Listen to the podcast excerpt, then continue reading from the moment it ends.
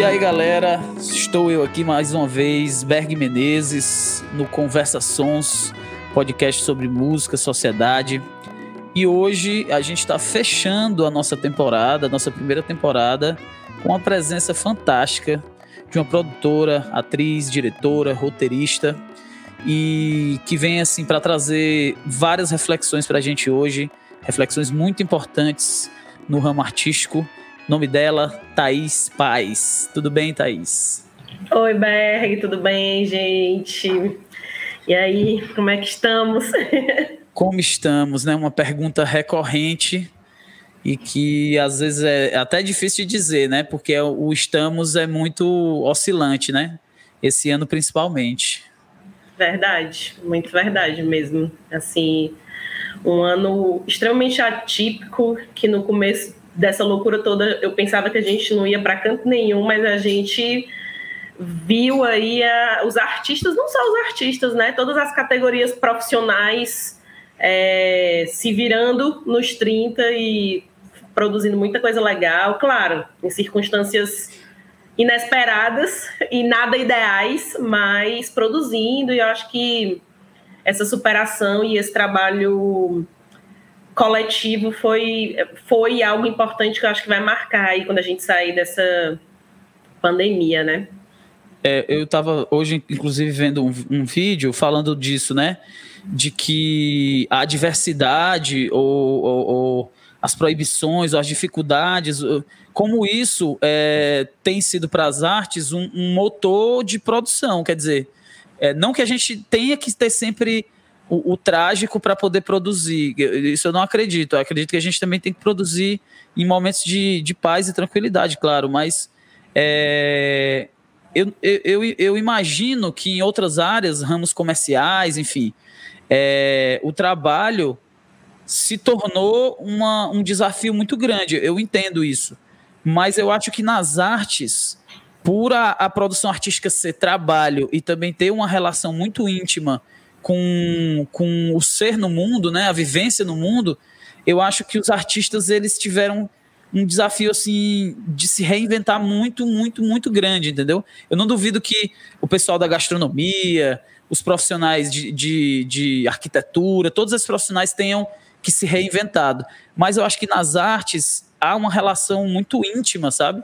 Com o fazer artístico que, que, que leva a gente para um desafio ainda maior, que é um desafio quase da existência, né? Assim, é. para mim é muito isso, acho que para muita gente é, né? Por isso que, por isso que eu acho que, enfim, a, a, essa coisa de se manter ativo e trabalhando tem uma relação muito direta com a saúde mental dos artistas, né? Não, e assim, artista por natureza, por definição, são pessoas sensíveis a, ao que está acontecendo, ao, ao, ao que ocorre, né? Então, em todas as grandes as grandes questões sociais, políticas e grandes acontecimentos, os artistas sempre foram muito marcantes dentro dessa perspectiva. Assim, a gente vê artistas se destacando durante é, no período entre guerras, a gente vê artistas se destacando em períodos de ditaduras, né? Então isso é bem forte, assim, realmente a questão. Oi? Estamos aqui, diga. Pronto. Oi. Não, é que eu não estava te vendo. É... Não, é porque eu, tô, eu, eu vou oscilando aqui. Vez, vez por outra eu saio, eu volto e assim ah, vamos. Tá. Não, pois é, o que eu estava dizendo é que a gente, por definição, a gente, os artistas, né? A gente transforma essas vivências, essas experiências, sejam elas boas ou ruins, é, em arte. A gente consegue fazer essa, essa ponte. Então, o resultado do nosso trabalho acaba sendo a relação direta disso, né? Entendi.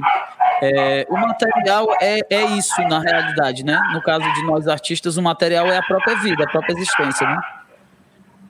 E, assim, é, eu acho que antes disso, antes da pandemia, antes do de 2020 chegar, a gente já vivia um momento bem complicado, né? Então, assim, a gente já vem há alguns anos o, o, o meio artístico passando por uma série, no Brasil especialmente, mas eu acho que no mundo também, passando por uma série de, de limitações, de perseguições, de, e, e, e isso já, já vinha sendo um desafio. Eu queria assim, que tu falasse um pouco sobre como tu enxergou essa, essa, esse, esse cercado que foi sendo feito nos artistas, assim, de antes, né, de como era, de como existia uma, uma relativa liberdade e isso começou a ser perdido nos últimos anos, enfim, e aí depois a gente entra na pandemia especificamente. É. É, eu acho que a gente vivia uma espécie de é, depressão mesmo, uma depressão coletiva de frustrações, de não aceitar e, ou não entender por que, que tudo estava acontecendo, é, é, essa, essa, essa virada de extrema de, direita né, na política. E assim, é, é muito. Tu fez minha, minha apresentação aí no começo me foi um período assim particularmente, né, muito complicado, porque eu sou historiadora também, eu sou artista e eu pesquiso teatro na ditadura militar e você vê tudo que você estava estudando é, se construindo, né, politicamente, socialmente, nacionalmente, até internacionalmente, né, que essa virada de extrema direita não foi localizada no Brasil. E eu acho que a gente estava sinceramente, Berg, eu acho que quando a pandemia chegou, apesar de tudo, é, a pandemia saculejou a gente. Por que, que eu estou dizendo isso? Porque eu acho que a gente estava meio que num estado de, de. Sabe quando você fica dormente? A gente estava meio que num estado de dormência, sem acreditar sem acreditar em tudo que estava acontecendo. Não é que a gente. E assim, o que eu estou dizendo não é uma crítica, não é dizer, ah, eu, você está dizendo que os artistas deveriam estar militando no meio da rua, se manifestando. Eu não estou dizendo isso, eu não estou falando em tom de crítica. Eu estou falando em tom de. Sabe aquela reação que você fica, meu Deus, o que é que eu faço agora? Como é que tudo isso está acontecendo? Como é que tudo isso foi possível? Eu acho que estava caindo a ficha. E enquanto estava caindo a ficha, de quão absurdo era o que a gente estava vivendo, a gente entrou numa pandemia, né? Eu acho que a pandemia foi. É, era isso mesmo que a gente estava vivendo e as coisas conseguem ser pior ainda. Você vai ficar parado ou vai se mexer? É isso, entendeu? É, eu, eu, concordo plenamente. Inclusive, é, as minhas últimas composições, que eu não, eu, eu não tenho estado muito criativo para criar novas músicas, falam de um sentimento ruim e eu escrevi elas antes da pandemia. Então, é, é, é, é, a, a, sensação é que, é que a gente, sim, já estava mal e chegar num colapso, né, usa muito essa palavra, colapso do sistema de saúde e tal. E, e se a gente trouxer isso para o ramo das artes, o sistema já estava colapsando, a nossa estrutura de artes no país, enfim. E aí, quando tem a pandemia, é assim, é tão chocante, é tão desesperador, que você anestesia e em seguida você só pode ousar. Não sobrou nada, não sobrou. É, ah, vamos fazer uma coisinha. Não, não tem coisinha. Ou você faz uma coisa realmente grande, corre atrás no nível como você nunca fez antes, exaustivamente, ou você simplesmente é engolido por todos os sentimentos ruins e pelas dificuldades. Quer dizer, é, existe um lado de fomento, né, que a Lei Aldir Blanc está trazendo, que com certeza está dando a muitos artistas a possibilidade de botar um prato de comida na mesa.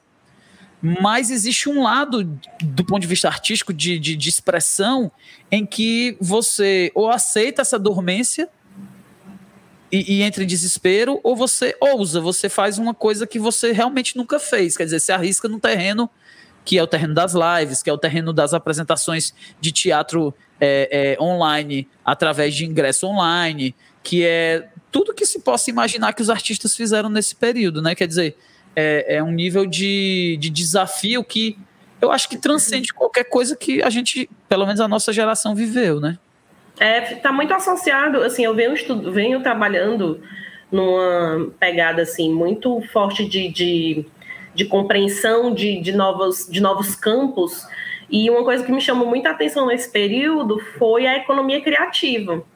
É, eu penso que dentro do novo que você falou, né, lives, etc, etc, os criativos se destacaram muito. E quando eu digo os criativos, não necessariamente é, artistas, né, mas todas as pessoas que tiveram alguma proposta criativa é, que usou como solução durante esse período se destacou muito. E aí eu, eu, eu, realmente venho me aprofundando um pouco mais sobre esse lance da economia criativa, porque é, alguns, algumas leituras que eu estou fazendo apontam para que todos os ramos econômicos têm que passar por esse campo da economia criativa. É, dos criativos, do sensível para a arte, porque como é que você vai ser sensível a ponto de ser criativo se você não for sensível a, a ponto de consumir e de experienciar arte? Então, eu, eu acho que, não sei, eu, eu não consigo fazer tantas é, conjecturas para o futuro, mas ainda no meu. Eu sou, eu sou conhecida por ser uma pessoa muito positiva e esperançosa. E aí, eu, dentro dessa minha perspectiva, eu acho que é sim, eu acho que a arte, os criativos, né, que é, que é o que, do que eu estou falando, muito é, é, essa união dessa economia criativa com essa questão da tecnologia, eu penso que é muito futuro que a gente vai ver, sabe? Eu concordo. É, na verdade, assim, é, uns dados assim que, que eu fiquei assim impressionado, né? É, eu fiz um curso desses cursos online agora nesse período e o cara que dava o curso começava o curso dizendo: esse é o melhor momento para a música possível. E aí todo mundo, que absurdo. Ele disse: não, é porque é um momento em que se nivelou. O pessoal até brinca, né? Quer dizer, eu sempre sonhei em ter a agenda de shows da Ivete Sangalo, agora eu tenho, né? Eu e ela estamos com zero shows, né? Então, lógico, né? Guardadas as proporções, mas sim, se nivelou de um certo, de um certo jeito que é, por exemplo, eu conheci uma banda de Recife, de Recife que fez agora, no, durante o isolamento, uma live que deu mais de mil pessoas. E é uma banda que não tem mil pessoas no, no Instagram, por exemplo. Mas eles conseguiram articular, é, virou uma festa online, entendeu? E isso, como tu falou, tá dentro desse terreno da, da economia criativa. Eles criaram uma forma de as pessoas se divertirem online de uma forma interessante, legal. Não era só assistir o show, entendeu? É, e um outro dado curioso é que, incrivelmente, durante esse período, outro dado da música, a compra de instrumentos e equipamentos musicais aumentou. Então, assim, por um lado, os músicos estão com as suas rendas prejudicadas, mas por outro lado, a galera realocou gastos. Quer dizer, ah, se eu tenho um equipamento que eu não vou poder usar em show, então eu vendo esse equipamento, para outra pessoa que já tem interesse nele, tudo. Tem muito isso no mercado da música, né? Existe um todos uns bastidores de venda e compra de equipamento. E eu invisto no equipamento para poder produzir em casa, num, num, numa interface de áudio, num computador, num fone de ouvido, quer dizer.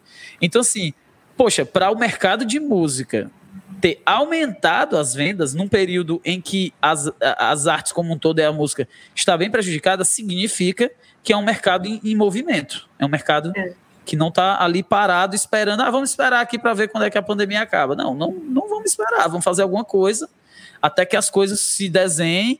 E eu acho até que muita coisa do que a gente aprendeu agora vai permanecer. A minha única vislumbrada para o futuro é isso: é que grandes artistas e tal, e mesmo artistas menores, de, de, de menor porte, vão inserir essa coisa das lives no cotidiano de uma outra maneira, não como está sendo agora, né? Mas, sei lá, de vez em quando, fazer uma live, uma coisa mais é, sei lá, até corporativa, para empresas, não sei. Seja o tempo vai dizer, né? É, e eu acho que não só eu, essa coisa do mercado ter ficado mais aquecido, né, a compra de instrumentos, eu acho que também se a gente for pesquisar outros ramos, principalmente voltado para artes, eu acho que o mercado ficou muito aquecido. Por quê? Porque as pessoas passaram a ficar praticamente todo o tempo em casa e elas, mesmo elas não trabalhando dentro do meio artístico, elas, sei lá, quando eram jovens aprenderam a tocar violão e deixaram isso porque não tinham mais tempo, mas naquele momento era o que iria preencher o tempo delas e deixar a, a, a cabeça no lugar, entendeu? Então, eu acho que até pessoas que não. É, por exemplo, eu, eu, vi uma pesquisa também que a quantidade de livros, de compra de livros aumentou, e, e livros em todos os aspectos: quadrinhos, mangás, leitura. O consumo de leitura aumentou, inclusive online, né? É, o consumo de. de, de a, a, as próprias.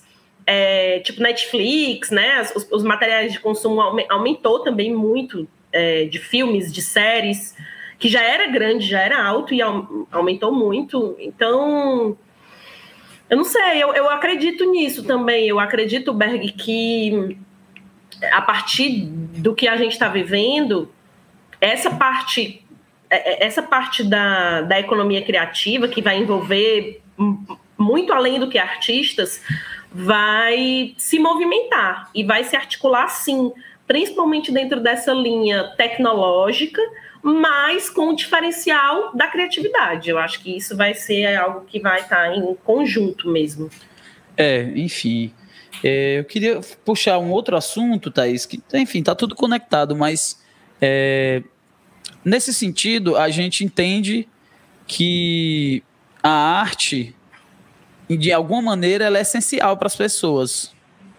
Então, teve muita essa discussão: o que é, que é essencial, o que é, que é estritamente essencial. E eu, eu via muitas pessoas discutir assim: ah, eu não aguento mais, eu preciso ir para um cinema. Ah, eu não aguento mais, eu preciso ir para um teatro. Ah, eu não aguento mais, eu preciso ir para uma balada, para um show, para não sei o quê.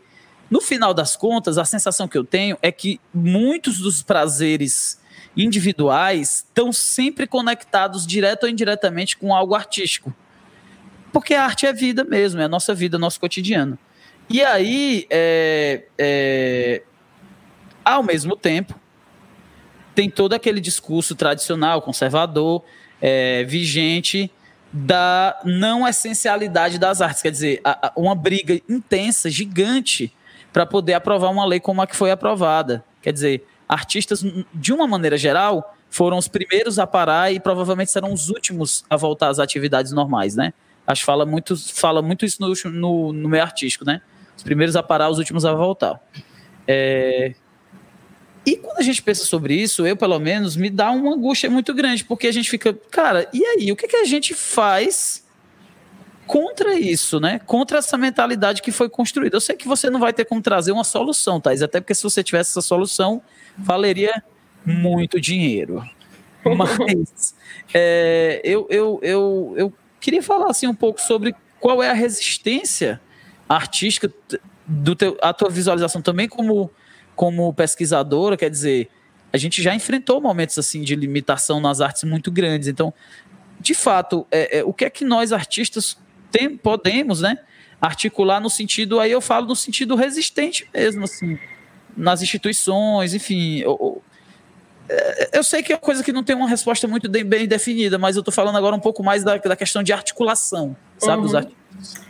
É, eu, tô, eu tô com essa cara de plenitude, Beck, mas não é por nenhum motivo específico, né? Porque eu tô muito cansada mesmo. Mas, na verdade, essa. essa estamos todos, estamos é, todos. Essa reflexão toda me dá muita raiva. Eu sinto muita raiva. Porque, para mim, eu vou, vou ser curta e direta. Para mim, para mim, a arte ela é essencial, porque tu começou falando assim, em algum aspecto a arte é essencial. Para mim, a arte é essencial em todos os aspectos. Só que a gente vive, a gente vive num país tão desigual economicamente, tão desigual, tão desigual, que coloca a conta dessa desigualdade, quando a gente puxa um assunto como esse, coloca a conta da desigualdade, da, é tipo assim, como se o, artista estivesse, não estivesse é, sendo sensível a essa desigualdade, querendo colocar a arte como essencial e não pensando nas pessoas que passam fome. Gente, que desculpa o palavrão, que idiotice é essa? As pessoas não deveriam estar passando fome. Pela nossa Constituição, as pessoas deveriam ter onde, o que comer e onde morar. E ponto final. Tipo, Elas o, dinheiro deveriam do cachê, o dinheiro do cachê deveria estar indo para comida. Ela, elas deveriam. moradia. Todas, a, todas as pessoas do mundo, mas agora eu tô falando do Brasil, todas as pessoas do Brasil deveriam ter suas necessidades básicas garantidas. E tendo as suas necessidades básicas garantidas, porque necessidades básicas o nome já diz, necessidades básicas. Básicas. Tendo as suas necessidades básicas garantidas, é óbvio, é óbvio que a arte é indispensável em todos os aspectos, em todos os aspectos. A arte é indispensável como fruição, a arte é indispensável como educação, a arte é indispensável como para desopilar, a arte é indispensável para relaxar. Então, assim, é... não, não tem, eu não, eu, não, eu não consigo nem ver. É, é... Enfim, me, me dá uma revolta, uma raiva. O, o campo que eu vejo é esse. Eu acho que que é, é, é, isso, sabe? Eu acho que enquanto o, o Brasil for desigual dessa forma, enquanto tiverem pessoas que ganham um, em um dia milhões e pessoas que ganham em um mês menos de um salário mínimo, e a gente sabe que tem gente que. famílias que vivem com menos de um salário mínimo, entendeu? Enquanto a gente. E cada vez mais, assim, eu fiz algumas, algumas viagens esses meses e a, eu, eu percebo, é sensível a gente ver pessoas na estrada, coisas que eu não vi há muito tempo. Pedintes na estrada, é, o número de pessoas nas ruas, é, enfim, sem, é, com as necessidades básicas nada garantidas, entendeu? Então, assim, enquanto o discurso for, ah, Thaís, você está dizendo que a arte é indispensável, mas tem gente passando fome. Por que, que você não é sensível a isso? É óbvio que eu sou sensível a isso.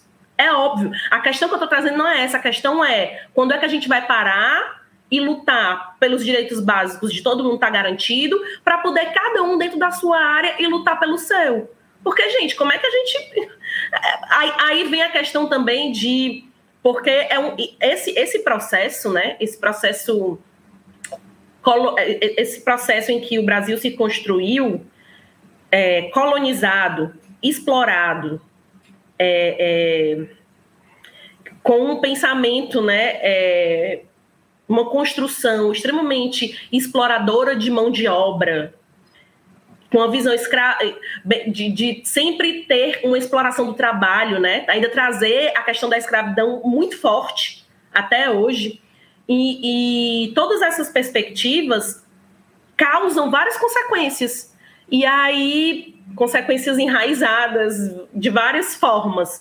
E aí é, traz aquele pensamento: ah, mas a gente, tem que, a gente tem que perceber que existem pessoas que são privilegiadas, e eu me vejo como uma pessoa privilegiada, e pessoas que não passaram por essa situação de privilégio extremamente importante a gente perceber isso e começar a pensar em, em, em começar a pensar não, porque isso já está sendo pensado há um tempo, né? Mas trabalhar dentro dessa perspectiva, né? Saber a importância de leis, de, de, de movimentos, de manifestações que buscam esse processo de trazer uma sociedade mais igual, mais com maior equidade. E para além disso se revoltar, porque porque é isso, gente, não tem, não tem como, não tem como desvincular a forma como a arte é vista, Berg, não tem como desvincular a forma como a arte é vista com a maneira como o nosso país foi constituído, seja ele socialmente, seja ele é, de, de, distribuição de renda, de como a renda, a, a falta de distribuição de renda, né? E a arte sempre foi vista como uma. uma é, esse, é, essa maneira que o Brasil foi construído faz. mantém privilégios. Quando eu falo de privilégios, eu não falo de micro privilégios, eu falo de grandes privilégios, entendeu? E a arte sempre foi um caminho, assim, na grande maioria das vezes, sempre foi um, uma, um, um caminho que denunciava tudo isso. Sempre foi, desde os primórdios, um caminho que denunciava. Então, se a arte não estava servindo a, a quem interessava, a quem interessava manter essa estrutura, né? Porque é, sempre, às vezes, era utilizada como uma maneira de educar, de, de como é que eu posso dizer, de deixar as pessoas mais dóceis, né? O velho pão e circo, digamos assim. Mas na grande maioria das vezes porque o artista é sensível por natureza. Então, ele pode até começar dentro desse processo, mas em algum momento ele vai se revoltar dentro desse processo. Então, quando a, o, o, artista passa a ser um, um, um, um, objeto, uma pessoa de revolta, de contra esse sistema, aí é, é, é por isso que nós estamos onde estamos, entendeu? Quando eu digo nós, é os artistas, porque nós somos vistos como comunistas perigosos que vão levar as criancinhas pro inferno, entendeu? Essa é uma coisa que eu sempre me questiono. É, em tudo relacionado à política, como é que o meu nicho, falando especificamente da música e das artes, como é que eu trago as pessoas, inclusive as pessoas mais simples, que têm menos acesso ao que eu faço, para o nosso lado? Como é que essa pessoa entende da essencialidade que é a arte para ela, que não tem acesso, né? A pessoa que vive numa situação em que ela não tem acesso ao básico, como é que ela entende? Porque tem um atravessador aí. O atravessador é a propaganda política. A propaganda política coloca entre os artistas, a classe artística e a população mais simples, com menos acesso à educação, à cultura, a lazer, uma ideia. Se essa ideia é comprada de que, ah, essa galera aí só mama nas tetas, isso aí é uma galera é, é, é, é, que, tem, que teve condição e por isso não quer fazer nada, é só fazer. Existe uma ideia, é a coisa da Rouanet, né? A coisa da Rouanet. É, eu, eu, chamo isso aí de. É como se fosse o, complexo da Rouanet. Que é, ó, essa galera aí é o filho de papaizinho que não queria fazer nada e queria só ficar sem fazer nada e resolveu ser, ser músico, ser, ser atriz, ser não sei o quê. Isso, impressionantemente, uma parte da população mais simples, mais humilde, acaba comprando essa ideia que por causa desses atravessadores. Então, assim, aí a gente entra num ponto que eu acho muito relevante que tu falou e da importância da classe artística ser política, politizada, tá envolvida nos movimentos e nas grandes transformações. É, de alguma maneira, a gente precisa ter artistas dentro da estrutura que a gente tem hoje, política e do Estado, para poder pessoas, eu digo, não necessariamente artistas, é, é, é, mas pessoas sensíveis à arte para poder ter um contraponto, pelo menos dentro de uma Câmara, dentro de um, de um, de um, de um Senado. Quer dizer, e isso vale para muitas outras coisas. Assim tem que ser a presença feminina, assim tem que ser a presença de pessoas negras, assim tem que ser a presença de LGBTs. Quer dizer, a gente tem que ocupar as cadeiras da nosso, do nosso legislativo, do executivo, com mais diversidade de pensamento, de ideias, de entendimento do mundo para poder se opor a isso. Então, é, é, é, muito difícil a gente romper esse atravessamento, que eu chamo assim, se a gente, de alguma maneira, não, não conseguir ocupar também esses espaços. Mas é um desafio para a gente. Um desafio, digo, para a classe artística como um todo, né? É, mas, mas Berg, assim, é, é, sendo bem pragmática nesse sentido, as pessoas mais simples ou as pessoas que não têm acesso ao básico, elas jamais vão entender isso. Elas jamais vão entender uma lei Rouanet. E eu não estou falando de eu não tô falando de compreensão cognitiva. Elas entendem perfeitamente como é que é a lei Rouanet. Eu não estou falando nesse aspecto. Eu estou falando é. Olha, olha, sabe por que eu estou dizendo isso? Porque para mim faz total sentido. Se eu tivesse nesse lugar, eu pensaria da mesma forma. Como é que eu não tenho o que comer todo dia e um dinheiro público do imposto que eu pago vai para artista? Eu não entendo isso, porque artista deveria trabalhar na Globo. Porque eu que dá dinheiro é tá na Globo, e se eles não estão na Globo é porque eles são incompetentes. Se eles são incompetentes, eles estão querendo mamar nas tetas do, do Estado. Então não é uma linha de raciocínio é, errada. Não é uma linha de raciocínio errada. O que é que é errado? O que é errado é a gente não garantir, a gente não exigir nós sermos um povo tão acomodado que a gente não exige que todo mundo tenha os seus direitos básicos garantidos.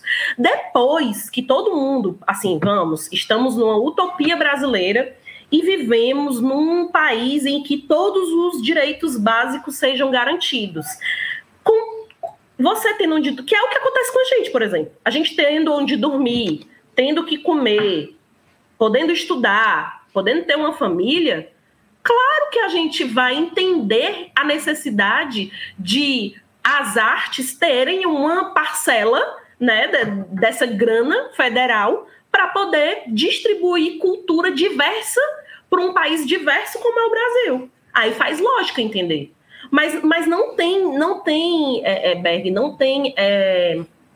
Eu, não, eu, não, eu não me prestaria, apesar de eu entender, eu não me prestaria ao serviço de ir ao desserviço de ir numa comunidade, num local onde as pessoas não têm é, suas necessidades básicas garantidas, dizer: olha, você tem que entender que a Lei Rouanet é importante, que precisa ir dinheiro para os artistas. Eu, eu me presto a discutir esse tipo de coisas com pessoas que têm suas necessidades básicas garantidas. Todo mundo que eu sei que tem e que vem dialogar comigo, eu discuto. Agora, eu ir conversar com uma pessoa, com, com, um jovem, com um adulto que não tem, que, nos, que, que vende o almoço para comer a janta, que vende a janta para comer o almoço, não vai fazer o menor sentido, porque a pessoa vai dizer assim: primeiro a gente come, depois a gente vai ver arte. Claro, é, eu, quando eu falo da, da importância da, da, da, do posicionamento, quer dizer, da luta, é na luta também por esses direitos básicos, né? Então, de alguma forma, é, é função também das artes questionar, combater, ir em frente, é, é, como a gente mesmo já discute, né? De alguma maneira, as artes são uma faísca para isso, né? Então, se o artista ele não tem por si só como ocupar uma cadeira, como chegar na comunidade por, por completo, mas ele, através da arte dele, consegue abrir mental, é, é, e alcançar mentalidades, alcançar, mesmo que seja as pessoas que estão nesse, nesse, nessa, nesse universo privilegiado, como a gente falou, mas ele influencia para a discussão, para promover essa, essa igualdade, essa melhoria da condição das pessoas, então a função dele enquanto artista não é de privilegiar o que está estabelecido, é de fazer a sociedade melhorar. Transformação, exatamente. Transformação.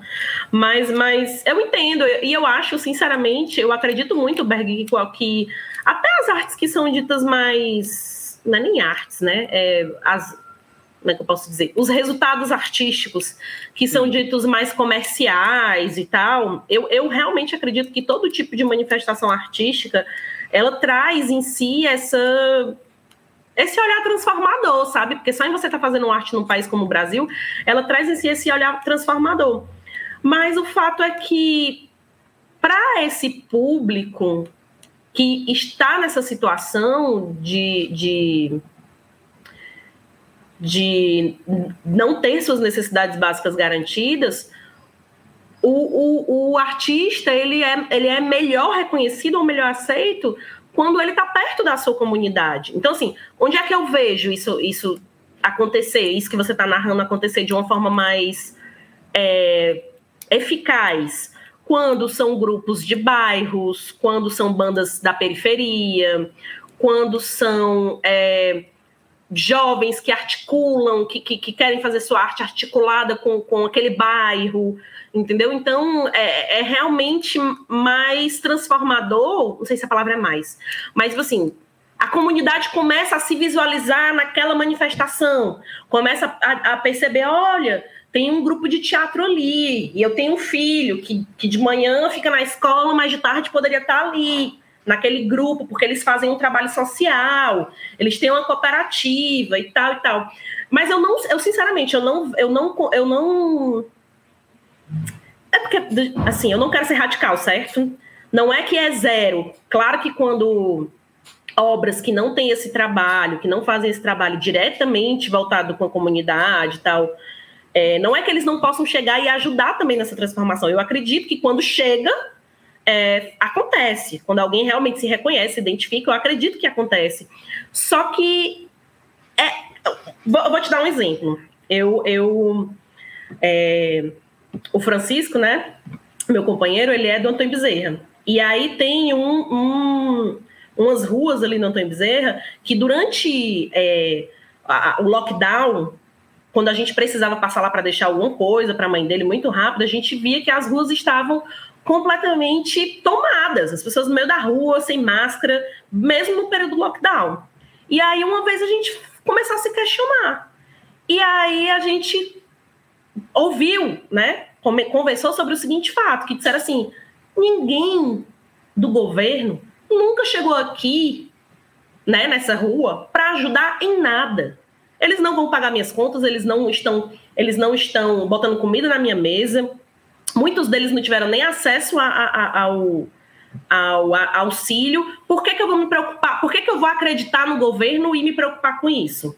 Eu estou dando esse exemplo por quê? Porque às vezes a gente vai lá, eu vou lá vender minha, meu fazer a divulgação de um espetáculo, fazer a divulgação de uma banda numa comunidade, sei lá, no Bom Jardim, que eu nunca, poucas vezes eu tive lá, e as pessoas vão me olhar e vão dizer, vale Claro que eu não vou ver essa menina, eu nunca nem vi ela aqui no Bom Jardim, porque que agora ela tá querendo. Assim, tipo assim, o, o que, é que ela tá querendo? Entende? Então, assim, existe esse. Eu, eu acho que as comunidades que têm essa. que, que tem. Que, que, que o governo não chega, sabe? De maneira eficaz. que, que a gente não vê praças, que a gente não vê árvores, que a gente não vê segurança, que a gente não vê nada. A gente só vê igreja. A realidade é essa. A gente vê igreja nesse tipo de comunidade, a gente vê igreja por todo lado, né? E aí eles não aceitam. E eu não acho que eles estão errados, porque as pessoas passam lá quando tem interesse quando é época de política, que aí os candidatos passam lá nesse período, ou quando um grupo que nunca foi lá vai se apresentar ali no, no centro cultural e aí passa um dia divulgando, como se sempre tivesse por lá, entendeu? Então, é, é complicado. É, é, é, claro que é complicado. E aí, nesses espaços onde o Estado não ocupa, é, é, trazendo as, as, as necessidades básicas, e as artes, por consequência, também não conseguem ocupar frequentemente, mesmo que às vezes exista o equipamento cultural, mas não dialoga com a comunidade. E aí, como tu falou, é cheio de igreja, e a igreja comunica com essa galera. A igreja chega, a igreja diz: meu irmão, você está sofrendo, venha cá, gente, você não vai mais sofrer.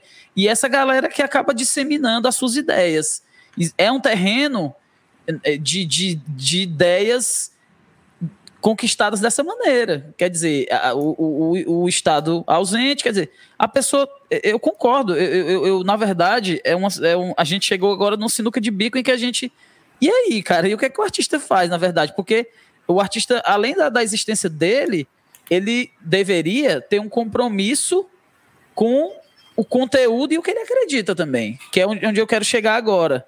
Que é, é apesar disso, como na minha arte, na minha expressão artística, aí eu quero ouvir também o lado roteirista, diretora, atriz. Como eu posso, no que eu produzo, enquanto conteúdo, tentar romper isso. Estou falando agora do meu ponto de vista, que é eu sei o meu lugar, eu, eu, tento entender o meu lugar de privilégios, o que é que. Como, como foi. Por que, é que eu tenho uma guitarra, eu tenho duas e o outro cara não tem, tem que pegar emprestado? Por que, é que eu tenho é, é, chega em casa, tem comida, tem luz, tem tudo direitinho, o outro cara não tem. Como é que esse cara vai consumir minha arte? E eu penso, cara, apesar disso tudo, o que é que eu posso, no meu conteúdo artístico, trazer para me conectar com as pessoas? E esse é um desafio muito grande, porque, assim, é, por um lado, trazendo esse outro ponto, que é, por um lado, o que é musicalmente e de conteúdo que tem dialogado com essas comunidades é, é, que vivem, enfim, sem necessidades básicas, via de regra. Tem comunicado outros gêneros musicais que trazem no, no discurso a realidade crua daquelas pessoas em algum nível. Então, assim, tem profundidade? Claro que tem. Em muitos, em muitos desses conteúdos tem profundidade imensa, mas que traz uma coisa mais direta, objetiva e crua. E o que é que eu, do outro lado da cidade, olhando de cima da duna, posso fazer para poder chegar. Porque assim, aí, aí onde está? Para mim, a expressão artística ela é uma coisa. Ao mesmo tempo que tem um objetivo externo de alcançar as pessoas, tem também uma expressão minha interna. Eu colocar para fora o que eu sinto.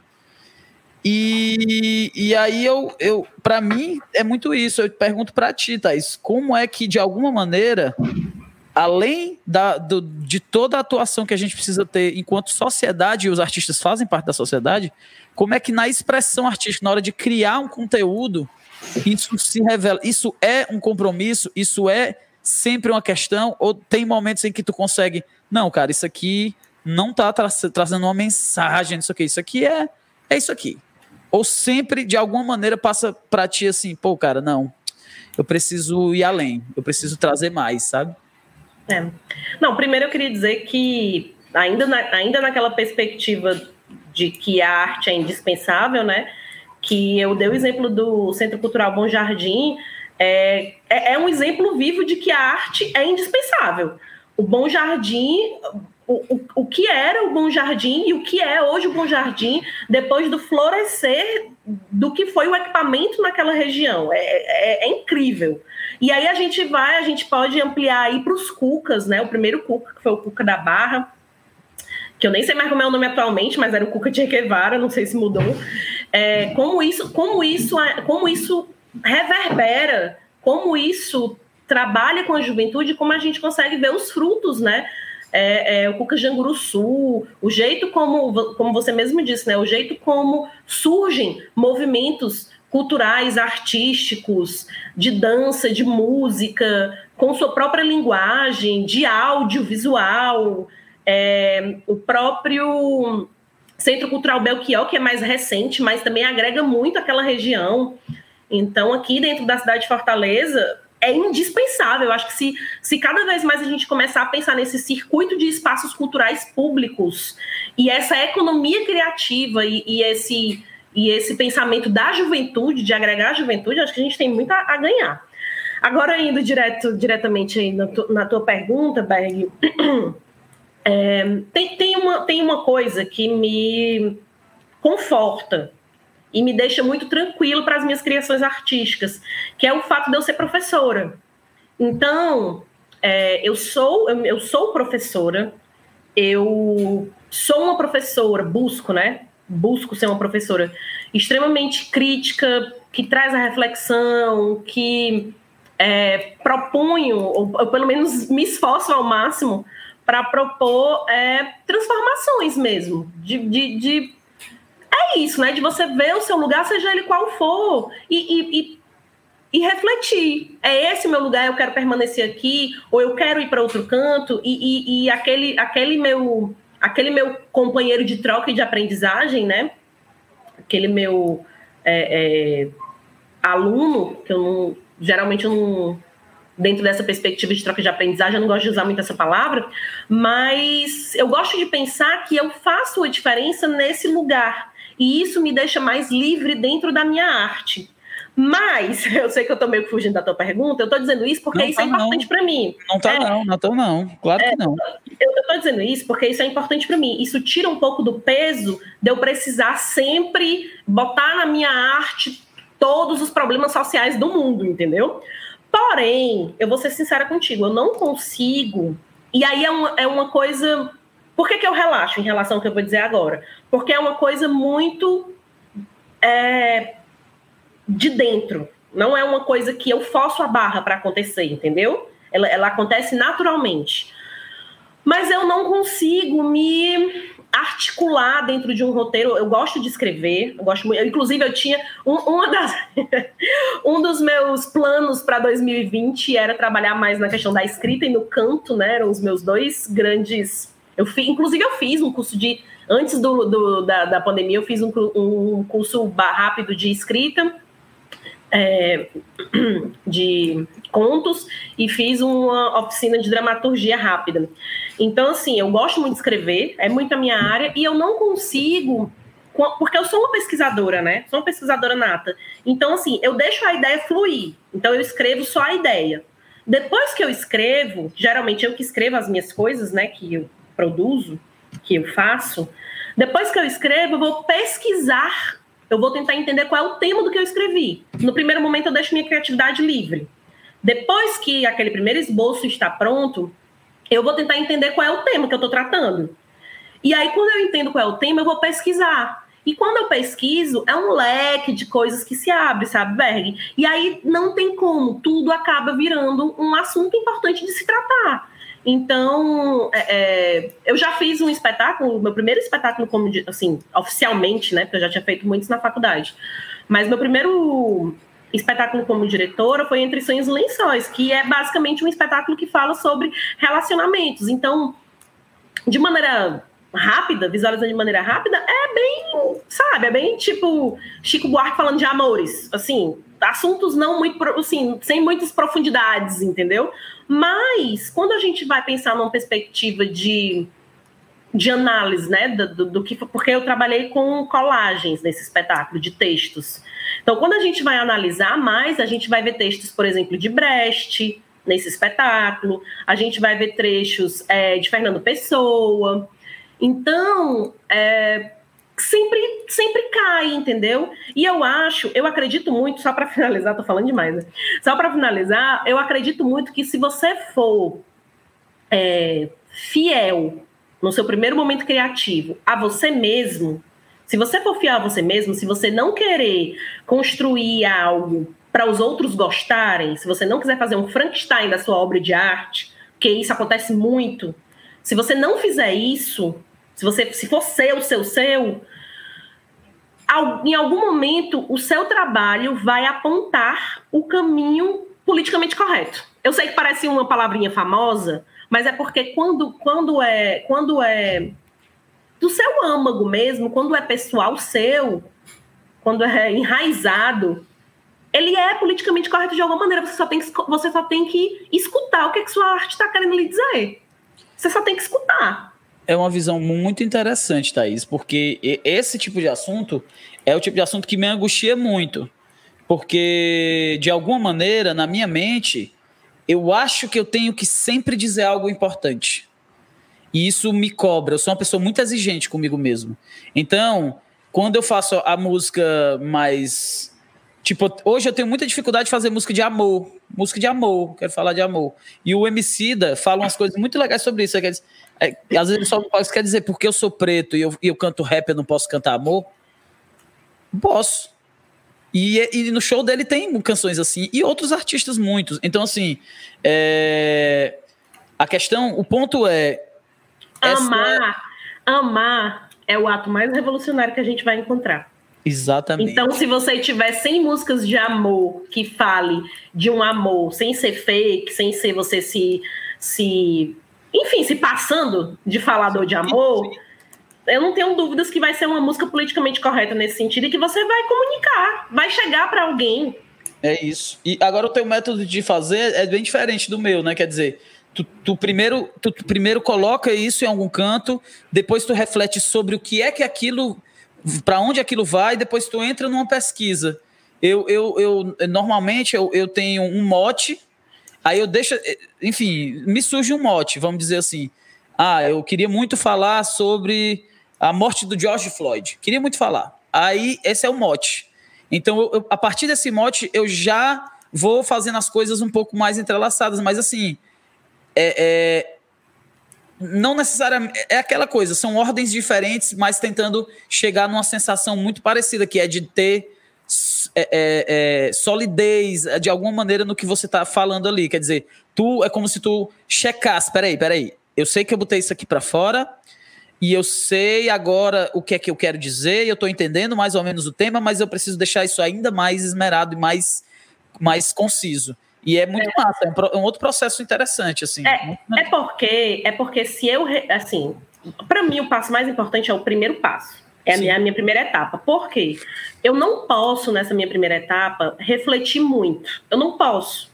Porque a Sim. primeira etapa é, é o meu processo criativo genuíno. Se não virar quando, arte quando, matemática. É, porque quando eu começo a escrever, quando eu, quando eu começo a escrever, eu começo, eu, por algum motivo eu começo. E aí, quando eu começo, eu tenho duas, três, quatro, cinco, dez páginas. Sim. Sem eu nem perceber, sem eu nem perceber. Eu tenho essa facilidade de escrita. Só que se eu escrever três linhas, parar nessa terceira linha, no ponto final, e pensar, eu escrevi as três linhas sobre isso mas na verdade eu queria falar sobre aquilo. E você quer, isso para mim é um bloqueio de criatividade total, total. Então eu deixo tudo vir naturalmente. Depois que eu termino, pronto, agora eu acabei. Tu não tenho mais nada para sair de dentro de mim. Aí depois que eu deixo, eu relaxo, eu nem olho na hora, eu nem releio, eu nem olho na hora. Eu vou curtir, vou fazer outra coisa com a cabeça mais fria, em outro momento, aí eu releio. E aí vai, e aí quando eu releio, Berg, eu não releio só para ir descobrir do que é que eu tô falando, não. Eu, eu, eu, eu corrijo ortografia, sim, sim. corrijo é, coesão, porque como eu foi muito quando, a, a, quando me vem uma ideia, me vem muito rápido, então meu pensamento fica mais rápido do que o que eu consigo escrever, entendeu? Então sai errado, escreve errado, fica uma bagunça. Nessa hora, nessa hora aí, você, na hora que você vai ver de novo, você vai seria o equivalente Organizar. estúdio, mixar as Isso. suas ideias. Você Isso. vai dar aquela organizada. E aí nessa hora, quando, nessa hora, quando eu, quando eu né, consigo organizar tudo, eu descubro do que, que eu estou falando realmente. Porque às vezes você, come, você, você vai e você começa dizendo que vai falar sobre, sei lá, a, a Amazônia.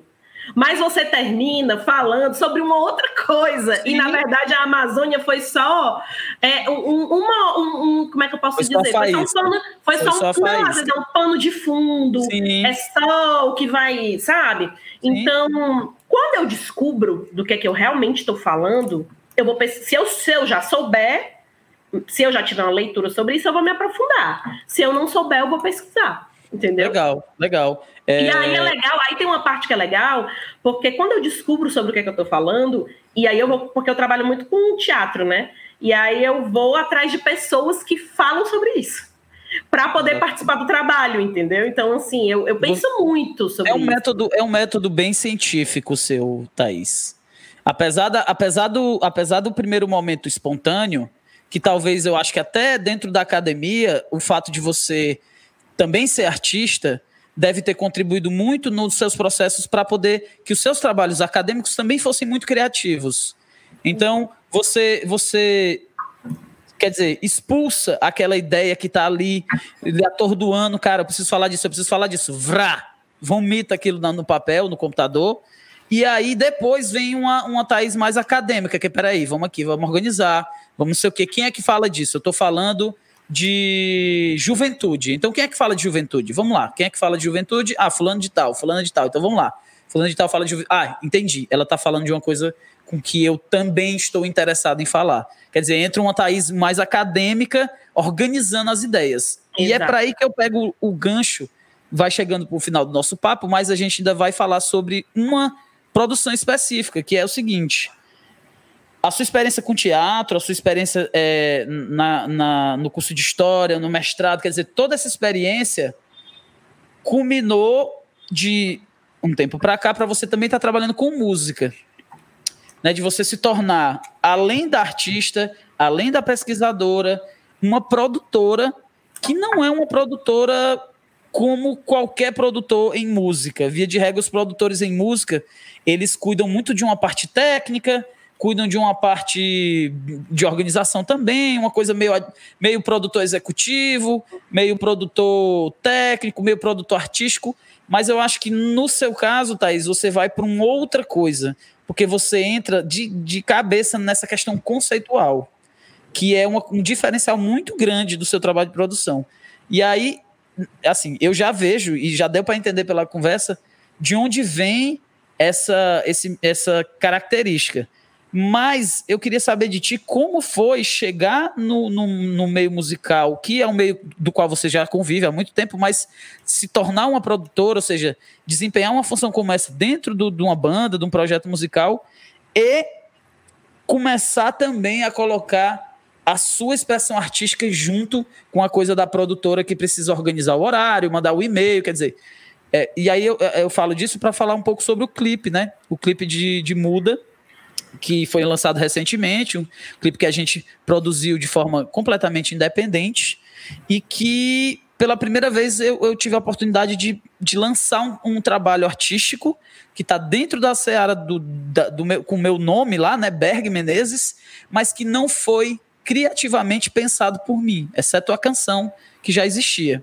É, então eu queria que tu falasse um pouquinho como é essa tua chegada no meio musical, as sensações e como foi colocar aí sim o dedo, a mão, o corpo inteiro numa criação que não é essencialmente musical, porque a música já existia, mas é uma extensão do trabalho musical com teatro, com cinema, com audiovisual, enfim. Como é que foi isso, Thaís? Tá, vamos lá, são duas, dois, duas partes diferentes, né? Primeiro, sobre entrar como. Eu já trabalhava realmente, falou direitinho aí, eu já trabalhava com produção. Eu não trabalhava especificamente com produção musical, mas eu já entendia, assim, é, enfim, os, os corres de, de, produção artística de uma maneira geral, né? Não de uma maneira aprofundada, nem extremamente profissional. Inclusive, é, dentro do teatro, eu sempre procurava trazer pessoas que realmente trabalhavam especificamente com isso, porque e foi uma das nossas conversas, né? Quando tu me convidou para ser produtora da banda, tu falou, ah, Thais, eu, eu, gostaria muito de me dedicar à questão artística. E eu super entendi, porque era uma coisa que eu queria no teatro, eu queria me dedicar à questão artística e deixar uma pessoa responsável pela produção. É, então, na verdade, Berg, eu mantendo a minha linha de sinceridade, quando tu me chamou, eu fiquei muito oi? Como assim? Tipo, por quê, né? Porque eu não tinha experiência nenhuma. Mas, por outro lado, foi uma. Cara, foi uma proposta de novidade artística que me abriu um leque de possibilidades. Eu, pelo menos, vislumbrava, né? Quando tu fez o convite, um leque de oportunidades de aprender sobre coisas que eu não entendia. E isso dentro aquela, né? Dentro do, do olhinho brilhando da sagitariana, que gosta de aventuras. Eu já ia buscar foi... astrologia na conversa, porque mas nessa hora. Ter, mas hora... tem que ter. Porque, é tipo assim, assim você... o que é que tu acha de tu fazer essa coisa que é muito legal e tu ainda não fez? Isso. Não, e assim, arte, né? Fazia tempo, Berg, que eu só pesquisava arte. Eu não estava fazendo mais arte, já fazia alguns anos. Então eu, caralho, vou, vou, eu vou trabalhar com. Tudo bem, não é o meu lugar de conforto, mas eu vou trabalhar com arte. Ele já me disse que vai me dar liberdade para muita coisa. Nós somos amigos, então quando eu tiver algum problema, eu vou lá buscar, aprender e ser sincera, como eu sempre sou. E foi isso, e aí eu entrei e eu, e eu confesso que eu sou a, eu sou, mais uma vez colocando signo, né? Sou sagitariana com ascendente virgem, então sou extremamente organizada para trabalho.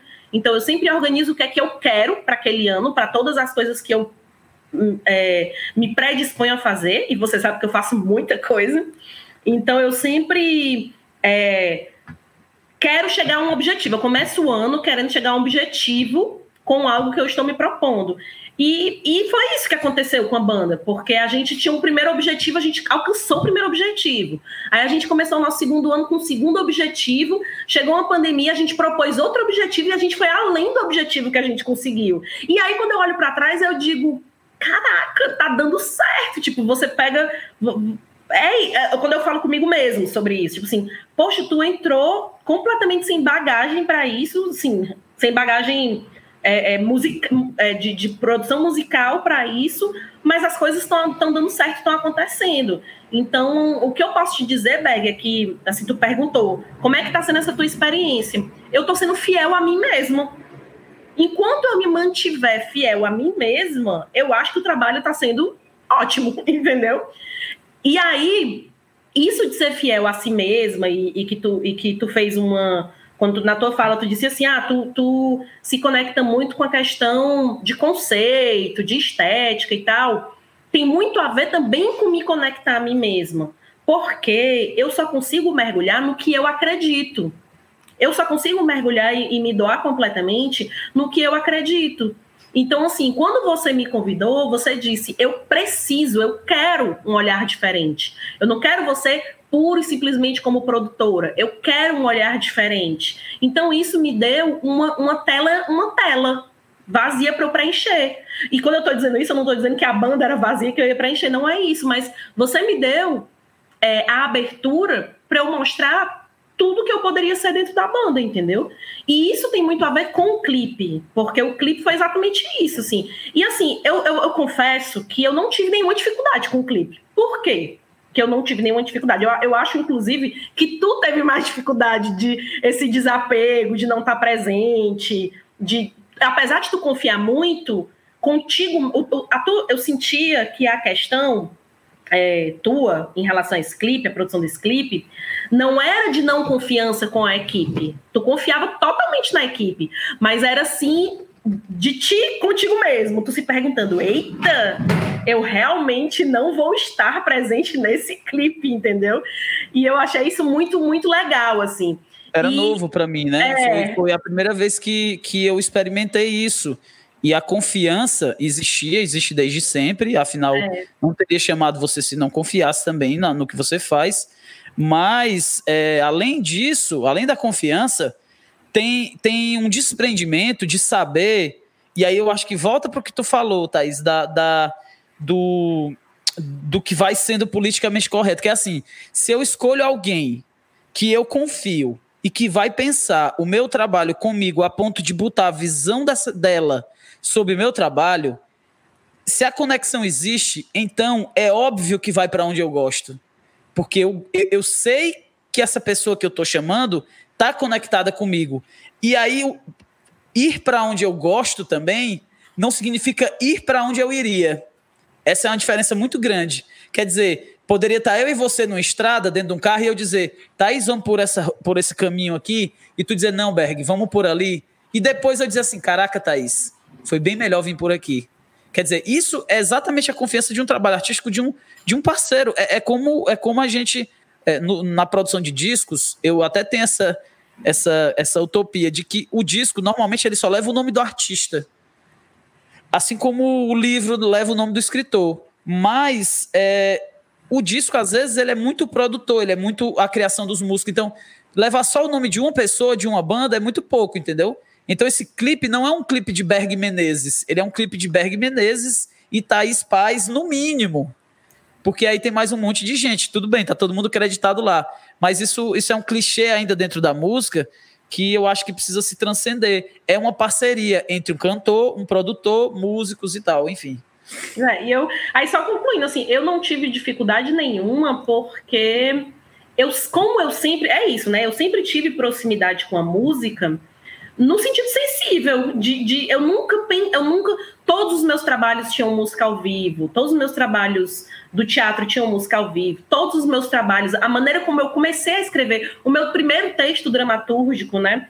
Ele, ele foi composto por pedaços de músicas também. Então eu sempre tive uma uma, como é que eu posso dizer, uma intimidade com músicas, principalmente com músicas que eu me identifico, entende? Então, assim, a partir do momento que eu, depois de ouvir a música várias vezes, tive uma ideia, compartilhei, e a ideia foi comprada por todo mundo, e aí, eu, e aí outra coisa que me deixou muito segura, eu convidei atrizes que eu tenho segurança. Entendeu? Se, é, se eu nunca tivesse visto o trabalho das atrizes, se fossem atrizes assim que eu não conhecesse, podia ser que o trabalho.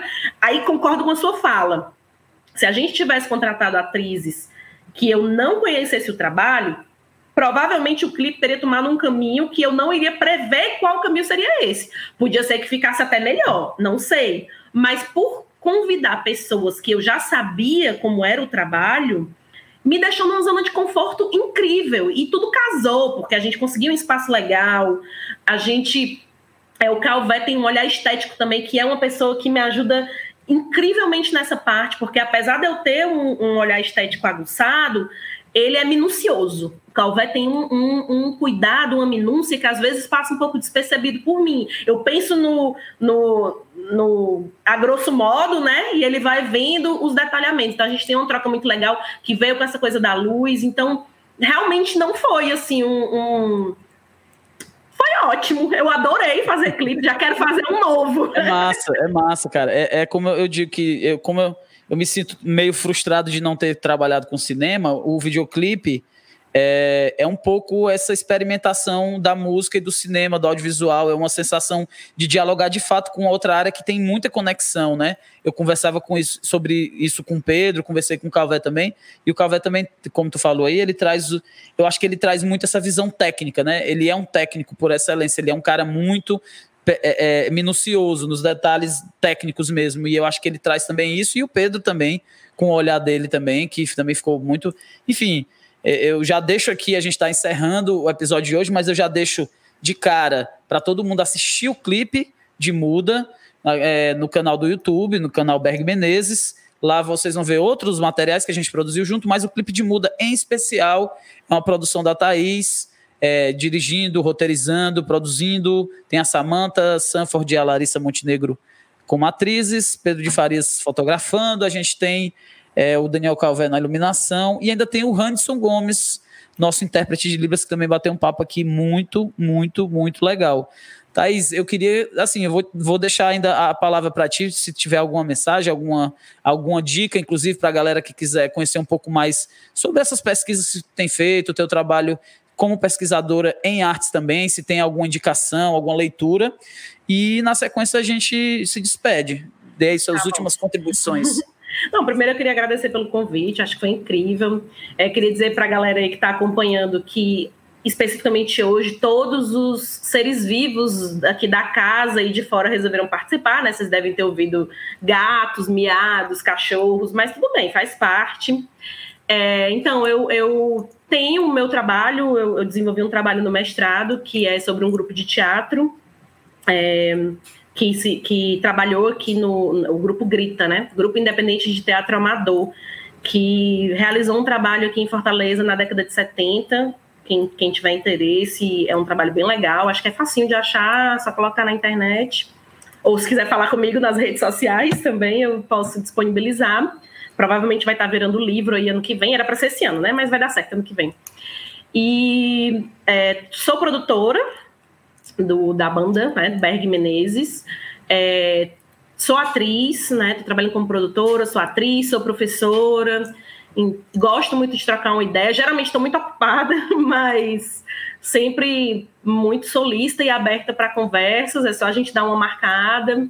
E eu gostei muito, Berg, assim, achei, eu sempre gosto muito, assim, eu acho que é muito legal a gente falar sobre o que a gente está fazendo, porque quando a gente fala sobre o que a gente está fazendo, sobre o que a gente está propondo, a gente coloca as ideias no lugar. Às vezes as ideias estão na nossa cabeça e a gente acha que tá tudo maravilhoso, mas quando a gente fala a primeira vez, é, sai tudo muito bagunçado. Então a gente está constantemente falando sobre isso, né? Isso que é tão importante fazer terapia é, é algo Exatamente. incrível. E tá tendo uma oportunidade como essa, assim, de, de ter, da gente reverberar, né? Reverberar nossa arte, ter caminhos, ter possibilidades, acho que é extremamente importante. E vamos seguir em frente, né? É isso aí, eu acho importante mesmo verbalizar, é para isso que a gente tá agora com o podcast Conversações. Em breve a gente vai estar tá lançando informações sobre uma segunda temporada. Esse é o último episódio da primeira temporada. E eu fico muito feliz em conversar sempre. Eu gosto muito de conversar, conversar sobre, enfim, sobre vários assuntos. Aqui a gente está falando mais sobre arte, sobre música. E é uma satisfação, Thaís, uma satisfação muito grande. Eu sei que no, assim que a gente puder e tiver um pouco mais é, é, possível para isso, a gente vai estar junto, inclusive, pesquisando para criar novos trabalhos artísticos em muito breve, com toda essa, essa vontade que a gente tem de fazer a nossa, a nossa energia sagitariana rodar aí pelo mundo. Axé. Axé. Então, gente, muito obrigado, Thaís. É, essa foi a Thaís Paz, é, produtora, pesquisadora, professora, cantora também. E estamos aqui no na, mais um episódio do Conversações, terminando a primeira temporada de conversas aqui no Conversações. Mas em breve a gente está de volta. Esse foi o nosso, o nosso início, o nosso começo, mas já foi muito legal conversar com tanta gente massa. Agradeço a todos vocês que têm, têm ouvido os episódios, estão todos os episódios disponíveis. É, enfim, sigam, curtam, compartilhem e se cuidem e bebam muita água. Em.